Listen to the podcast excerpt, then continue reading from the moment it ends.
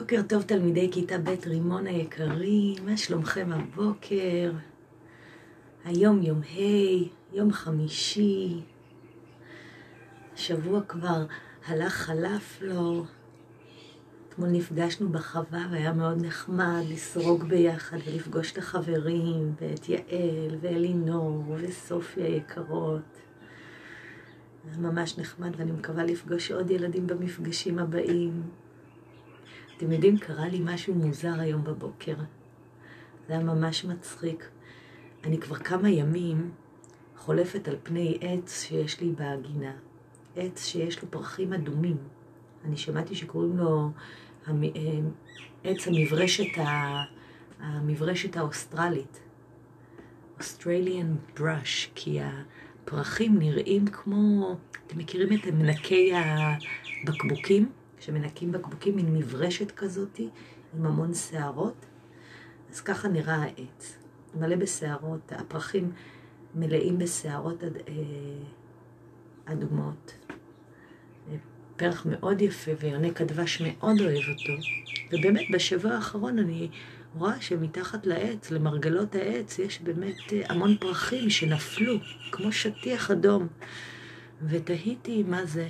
והיום בבוקר, כשאני יושבת ומסתכלת על השמש שזורחת, אני רואה זוג תוכים, דררות, מתיישבים על הענף, והדררה מתקדמת על הענף עם שתי הרגליים שלה, מתכופפת ועם המקור תולשת פרח אחד, אוחזת אותו ביד, כאילו זה היה כמו תפוח. תדמינו שאנחנו אוכלים תפוח, ככה הדררה החזיקה את הפרח ביד, כופפה מקור והתחילה לאכול ממנו. אני חושבת שהיא אה, אכלה את האבקנים, או ינקה אפילו צוף, ממש כמו יונק הדבש, לא ידעתי שככה הם עושים. וכשהיא סיימה לאכול, זרקה אותו לרצפה, וניגשה לפרח הבא, כתפה אותו, אכלה ממנו, וזרקה אותו לרצפה. והחבר, והבן זוג, או הבת זוג של הדררה, גם הם עשו את אותו הדבר. למטה ראיתי ציפור בולבול, שגם היא, שולחת מקור לתוך הפרח ויונק דבש. אני חשבתי שרק יונק דבש יונק דבש, לא ידעתי שגם הדררות והבולבולים עושים את זה. וזה היה ממש מקסים לראות איך הם נהנים מהפרח, כאילו זה היה כמו תפוח. והם אוכלים אותו בהנאה רבה, ומשליכים את הפרח לרצפה. זה היה ממש יפה לראות. אתמול שפגשתי חלק מכם בחווה, שאלתי אתכם על התנועה שעשו, שעשתה ניה בטיפי שלה עם המשפחה, הריקוד שלה. ואז הבנתי, ניסינו יחד לעשות, אני ו, וגם עם טליה וגם עם אופיר, הם סיפרו לי שהם ניסו בבית לעשות ולא הצליחו, וגם רותם סיפר שהוא קצת התבלבל עם הימין ושמאל. ובאמת... כשעשיתי את התנועה איתכם, את הריקוד, אז הבנתי איפה היה הבלבול. גם אני התבלבלתי. כשתיארתי לכם את הריקוד, לא לקחתי בחשבון שמי שעומד מולי בעצם הולך לכיוון הפוך ממני. אם אני פונה ימינה בחצי מעגל, אז מי שמולי פונה בעצם שמאלה בחצי מעגל. ואם אני ממשיכה ימינה, אז מי שמולי ממשיך שמאלה. והתנועות הן הפוכות, ואני שכחתי את זה. למרות שרקדתי לי פה בבית וניסיתי לעשות את זה, אבל עשיתי את זה לבד. לא עשיתי את זה עם מישהו מולי. ופתאום כשעשיתי את זה עם טליה ועם אופיר, אז הבנתי את הבלבול. אז בעצם, היום אנחנו ננסה לצייר את, ה, את התנועה. אני אסביר לכם בסוף התנועה. ההקלטה איך לצייר אותה, אני גם אשלח צילום, אבל שתדעו שאני קצת בלבלתי אתכם והתבלבלתי בעצמי. אני אחזור שוב על הריקוד האינדיאני. בעצם ניה עמדה מול אבא שלה, היא כף יד לכף יד, אחד מול השני, וכשניה זזה בחצי מעגל שמאלה, כמו הירח בשיעור אוריתמיה, אז אבא שלה נע בחצי מעגל מולה ימינה. הם נפגשו, שמו ידיים זה מול זה, ושוב פעם, ניה זזה חצי מעגל שמאלה, ואבא שלה שמולה נע חצי מעגל ימינה, וככה הם המשיכו במעגל. בסוף הם עשו מעגל אחד גדול, שהקיף את כל התנועות, כשניה בעצם זזה ימינה, ואבא שלה עכשיו זז שמאלה. אני אראה לכם את התנועה שיצאה, אז אני מתנצלת על הבלבול, זה קצת קשה מרחוק להעביר תנועות וצורות, זה לא כמו חשבון או שפה, אבל בסוף נמצא את הדרך. והיום, לפני ש... לפני שתגיעו לעבודת המחברת, אני הייתי רוצה לספר לכם עוד סיפור. אז והפעם הוא על יאנה. אז באמת סיפרתי לכם שהם מאוד אהבו את החורף, אבל יאנה אהב את החורף יותר מכל עונה בשנה. הוא אהב במיוחד לשבת ליד האש, להקשיב לסיפורים ולגלף בסכין הגילוף שלו. הוא גילף דברים מרהיבים, ראשי חץ, כפות, קעריות. כל פעם הוא גילף משהו אחר לבית. בכל עונה הוא הכין לאימא שלו סט קטן למטבח. פעם קערה וכף, ופעם כוס מגולפת, ופעם גם צלחת. גם לאחים הקטנים הוא הכין. הוא מאוד נהנה מעבודת הגילוף. הוא אהב להתעסק עם העץ. הוא אהב להקשיב לסיפורים. ובאותו ערב, אבא שלו סיפר לו סיפור על תאואי הבופלו. תאואי הבופלו, הוא סיפר לו, הם היו רבים מאוד, ובמשך זמן רב הם היו ניצודים על ידי אינדיאני אחד נועז, שנודע בכינויו אימת הבופלו. תאואי הבופלו התכנסו כדי לטכס עצה ולמצוא דרך לעצור את הצייד הזה, אימת הבופלו, שכל הזמן היה צד אותם. זמן מה אחרי כן יצא אימת הבופלו למסע ציד, ובדרכו הוא פגש נערה יפהפייה יושבת בצילו של אחד העצים. לשאלתו היא ענתה לו ששמה הוא שיער בועק. האינדיאני הרגיש שהוא מתאהב בה בכל ליבו. הוא ביקש ממנה שתהיה לו לאישה. ושיער בוהק הסכימה, אבל בתנאי אחד. לעולם אל תשאל אותי על בני משפחתי, אמרה. הצייד נתן לה את הבטחתו. הזוג הצעיר חי יחד באושר רב, ואימת הבופלו החל לצוד בופלוים רק כדי להביא מזון הביתה. ימים רבים חלפו ושיער בוהק החלה להתגעגע לבני משפחתה. היא סיפרה לבעלה על רצונה לבקר את משפחתה, והסכימה שהוא יתלווה אליה בתנאי שישאיר את כלי הנשק שלו בבית. הם יצאו לדרך והלכו זמן רב, עד שהגיעו להרים גבוהים. שם אמרה לו שיער בוהק, משפחתי גרה מעבר להרים אלה. מכאן ואילך עליך לעשות ככל שאומר לך. היא הורתה לו להתגלגל על הקרקע פעמיים. כשעשה כדבריה, השתנתה דמותו והוא הפך לבופלו. באותו רגע, שינתה גם הנערה את צורתה לבופלו, ושניהם המשיכו בדרכם. מעבר להרים התגלה לעיניהם, התגלתה לעיניהם הערבה הגדולה, ובה עדרי בופלו במספר עצום ורב. אלה הם בני משפחתי, אמרה שיער בוהק לצייד הנדהם. ושנאתם אליך מובנת בהחלט לאחר שהרגת כל כך הרבה מבינינו. אך ביכולתי לשנות את הדבר, אם תצליח לעמוד בכמה מבחנים. המבחן הראשון הוא להצליח לזהות את, משפחתי, את בני משפחתי הקרובים בתוך העדר הגדול הזה. ושיער בוהק תיארה לפניו את סימני הקרניים המיוחדים של בני משפחתה, סימנים שהם שונים מתאואי הבופלו האחרים. והצייד, אימת הבופלו, שכרגע הפך להיות בופלו בעצמו, החל מחפש את בני משפחתה של רעייתו. למרות שהשתנתה צורתו, זיהו אותו תאואי הבופלו. הם זיהו את האויב הגדול שלהם, והחלו להקיף אותו במעגל מאיים. אלא שאומץ ליבו של הצייד לא עזב אותו, והוא הצליח לזהות את בני משפחתה של הנערה על פי הסימנים של הקרניים. המבחן השני היה קשה מן הראשון. היה עליו לנצח בתחרות ריצה. עשרה מבין התאויים החזקים והמהירים ביותר בעדר. השתתפו גם הם במרוץ. אם יפסיד, נגזר גורלו למות. אך אם ינצח, יזכה להצטרף אל העדר כבן משפחה. ניצחונו נראה בלתי אפשרי, אך שיער בועק נתנה בידו ארבעה חפצים שיהיו לו לעזר. שורש, אבן, חופן בוץ ולולאת חבל. למחרת בבוקר, עם עלות השחר, עמדו המתחרים בשורה.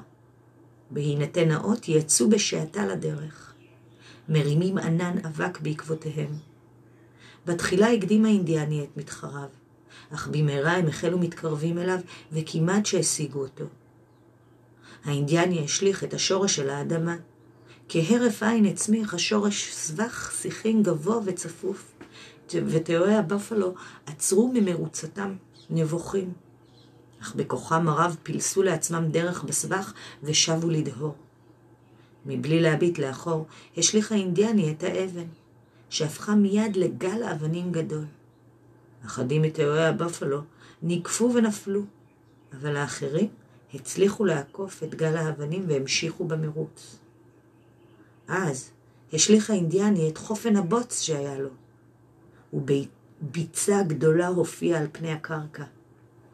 התאויים היו חייבים לבוס... להתבוסס בבוץ התובעני כדי לחצות את הביצה ולחזור למסלול המרוץ.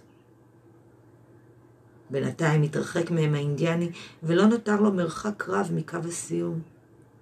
אך הוא חש שכוחותיו הולכים ואוזלים. התאויים האדירים הצליחו שוב להתקרב אליו. הם היו בעלי כוח גדול, והוא כבר הרגיש את נשיפותיהם בעורפו.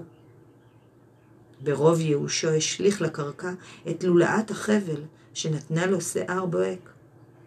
במקום שבו נגע החבל ניבא חריץ עמוק באדמה. בעוד התאויים מנסים עובדי עצות למצוא דרך לעקוף את הבקע הזה שנוצר, חצה אימת הבפלו את קו הסיום ונפל על הארץ באפיסת כוחות. האינדיאני הבטיח שלעולם לא יצוד עוד בופלו, ואף שינה את שמו לאוהב הבופלו, במקום צייד הבופלו, אימת הבופלו. התאויים קיבלו אותו כבן משפחה, ומאז הוא חי איתם במישורים הגדולים. ורק מדי פעם היה שב ומקבל את דמות האדם שבתוכו. ככה הקשיב יאן על הסיפור האינדיאני הזה, על תאוהי הבופלו. הבופלו נחשבה בפני, בפני האינדיאנים כחיה קדושה. כשהם היו צדים את הבופלו, הם היו דואגים האינדיאנים להשתמש בכל חלק, ממש. הם היו משתמשים בבשר לאכילה, באורות לביגוד. בקרניים ובעצמות הם היו משתמשים לתכשיטים או מכינים, מכינים מהם מחטים, אבל הם באמת היו מנצלים כל, כל חלק בבופלו, כדי שלא, שהמוות של הבופלו לא יהיה לחינם. הבופלו היה ממש קדוש בעיניהם. וכשיאן שמע את הסיפור הזה, כולו השתוממות. ותוך כדי גילוף, הוא התחיל להירדם. וכשהוא נרדם, הוא התחיל לחלום חלום. חלום מאוד מאוד מיוחד. בחלום, יאנה יצא מהטיפי, החוצה, אל השלג. אבל השלג כבר לא היה. עונת האביב הגיעה, ולפניו עמד בופלו אדיר ממדים, כל כך גדול. גבוה ממנו לפחות בשלושה ראשים. והבופלו כאילו המתין ליאנה מחוץ לאוהל, והזמין אותו לעלות על גבו. יאנה, שהיה מלא אומץ בחלומו, התיישב על גבו של הבופלו האדיר. הוא החזיק ברעמה הסבוכה שלו, והשניים התחילו רוכבים במישורים, יאנה הצליח להרגיש בחלום את משב הרוח הרענן של האביב. השמש זרחה, והמישורים הירוקים היו מלאים גון וצבע. פרחי לילך קטנים קישטו את העמק, והמראה היה מרהיב. יאנה נהנה מהרכיבה בחלום, והנה הבופלו הוביל את יאנה לעבר הנהר, והנהר כבר לא קפוא, כי חורף אין. להפך, הנהר שוצף וגואש מרוב שלגים שהופשרו מההרים. יאנה והבופלו עמדו והביטו בנהר האדיר והגואש, והנה פתאום הופיעה לפניו נייה, ממש מהעבר השני. אבל זו לא הייתה נייה הרגילה, זו הייתה נייה ולה כנפי פרפר. וכשהיא פרסה אותם, הם היו מדהימים, צבעם היה אדום כאש, ונקודה צהובה במרכז כל כנף. נייה רפרפה בכנפיה, והחלה מנופפת ליאנה לשלום. ויאנה, שכל כך נלהב לראות את נייה, גם אם זה בחלום, נופף לחזרה. כל כך רצה לפגוש אותה, אך לא יכל, כי הנהר היה ממש ממש סוער. ואז נייה פרסה את זו כנפיה, ופתאום התעופפה לעבר הנהר, ונעמדה עליו כאילו היה אדמה. עומדת על המים ומנטרת ניטורים קטנים. כל ניטור היא נוחתת על המים ומקפצת באלכסון קדימה, מדלגת, שוב נוחתת על המים, ושוב מנטרת באלכסון קדימה, וככה היא מתקדמת לעבר יאנה בניטורים קטנים ועליזים. יאנה מביט משתומם על המראה הזה. נייה כפרפר מקפצת על פני המים של הנהר, והנהר כמו האדמה הביט בה ובקפיצות שלה, וראה איך קצות אצבעותיה בלבד נוגעות במים, כאילו הייתה פרפר אמיתי. ובכל פעם שהייתה מתרחקת ומתקרבת אל המים, בבואת הפרפר שלה גם היא הייתה מתקרבת או מתרחקת מתוך מצולות הנהר, כאילו שני פרפרים נפגשים, אחד למעלה מעל פני המים והשני למטה מתחת לפני המים. וכך נייה מדלגת ומנטרת לעברו בקפיצות קטנות אלכסוניות. כל פעם היא מתקדמת קצת, כאילו יצרה משולשים קטנים מעל פני המים. יאנה הביט בה בהשתוממות רבה, ואז לפתע התעורר מהחלום. כשהתעורר, ראה את האש מפצפצת ומרקדת לה. כל בני משפחתו כבר נרדמו. הוא שפשף את עיניו והבין שהיה זה רק חלום, וכי החורף עדיין שורר שם בחוץ. ולניה אין כנפי פרפר. אבל מה שכן, הוא התעורר עם התרגשות רבה, כי הוא הבין שבקרוב הוא יפגוש את ניה. החלום היה סימן למפגש הממשמש ובא. שמח וטוב לב חזר יאנה לישון, וחיכה לבוקר שיגיע.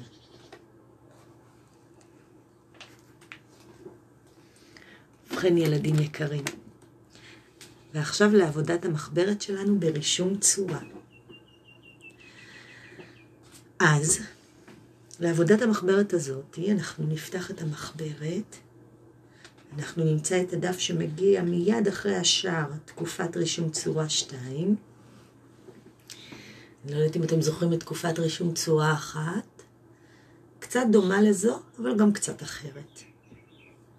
דבר ראשון, אנחנו נחפש את לב הדף עם הלב שלנו. כשנמצא את לב הדף, אנחנו ניקח צבע בלוק צהוב, ונמתח קו מאונח, מאוזן, אה, סליחה, קו מאוזן, לא מאונח, מאוזן, מאוזן אחת לאוזן השנייה, מימין לשמאל, משמאל לימין, קו שיחצה לנו את הדף לשניים, שיהיה לנו חלק עליון וחלק תחתון. אחרי שנעשה קו עם צבע בלוק צהוב, אנחנו ניקח צבע אצבע כתום, ואנחנו נתחיל מצד ימין של הדף. אנחנו ניגע בקו הצהוב, הקו הצהוב יהיה נקודת המפגש של ניה ואבא שלה בריקוד האינדיאני. דמיינו לכם שהם שמים כף יד לכף יד ונפגשים. אז הנקודה הראשונה תהיה קרובה לקו הצהוב, מלמעלה. ואז ניה שלנו עשתה חצי מעגל, תנועה של חצי מעגל, והגיעה שוב לקו הצהוב. פגשה את אבא, ושוב חצי מעגל שמאלה. כן, התחלנו מצד ימין ואנחנו נעים לכיוון שמאל. בפעם השלישית שנגעה בקו הצהוב, היא עשתה חצי מעגל גדול שמקיף את כל, את כל הניטורים שעשתה, את כל חצאי מעגלים שעשתה, וחוזרים לנקודת ההתחלה. עכשיו אני אגיד את אותו דבר לגבי האבא, רק שזה יוצא הפוך מבחינת ה... במחברת זה יוצא דומה לאותו כיוון, שמאל, אבל בעצם אם תעשו את הריקוד הזה עם מישהו, אתם תראו שהוא זז שמאלה ואתם זזים ימינה, או להפך, אתם זזים שמאלה והוא זז ימינה. אז גם האבא שלה מתחיל מלמטה, מהחלק התחתון של הדף, מתחת לקו הצהוב, צבע אצבע כתום, הוא ממש נמצא מול ניה, ואז הוא עושה חצי מעגל, תנועה של הירח והשמש, הופ, ומגיע שוב לקו הצהוב. עוד פעם, עוד חצי מעגל שמאלה, והופ, מגיע לאותה נקודה שניה הגיעה. ואז חצי מעגל גדול שמקיף הכל וחוזר להתחלה. אחרי שנעשה את התנועה הזאת, אתם גם תראו את הצילום והוא יעזור לכם מאוד. אנחנו ניקח צבע בלוק אדום, ובעדינות רבה אנחנו נצבע את הרקע בתוך התנועה ומחוץ לתנועה. אני מזכירה לכם, קודם כל ללטף בעדינות את הדף, כדי שלדף יהיה נוח, וגם לכם יהיה נוח. וגם כשיש אה, אה, אה, צורה של אה, מעגל, חצי מעגל, יחד עם הבלוק, לנוע, לסובב אותו. אם זה קו ישר, אז לנוע על הקו הישר. אם זה קו שמתעגל, אז לנוע במעגליות עם הבלוק האדום. שככה יהיה לכם גם נעים ביד, וגם נעים לצורה, וגם נעים לרקע. מקווה שתהנו מהעבודה הזאת. הצורה יצאה יפה מאוד. חשוב לי שגם תנסו בבית לעשות אותה. אתם יכולים גם אה, אה, לעשות אותה עם חוט, עם, אני יודעת, עם בדים, לנסות לצייר אותה לפני ולצלם לי. והכי חשוב שתהנו מהעבודה, שיהיה לכם גם יום טוב, יום נעים, יום שמח, ושנמשיך להיפגש ממש בקרוב, באופן מסודר יותר. המשך יום טוב, ילדים יקרים, שבת שלום אהובים, דרישת שלום למשפחות ולכם. ביי ביי.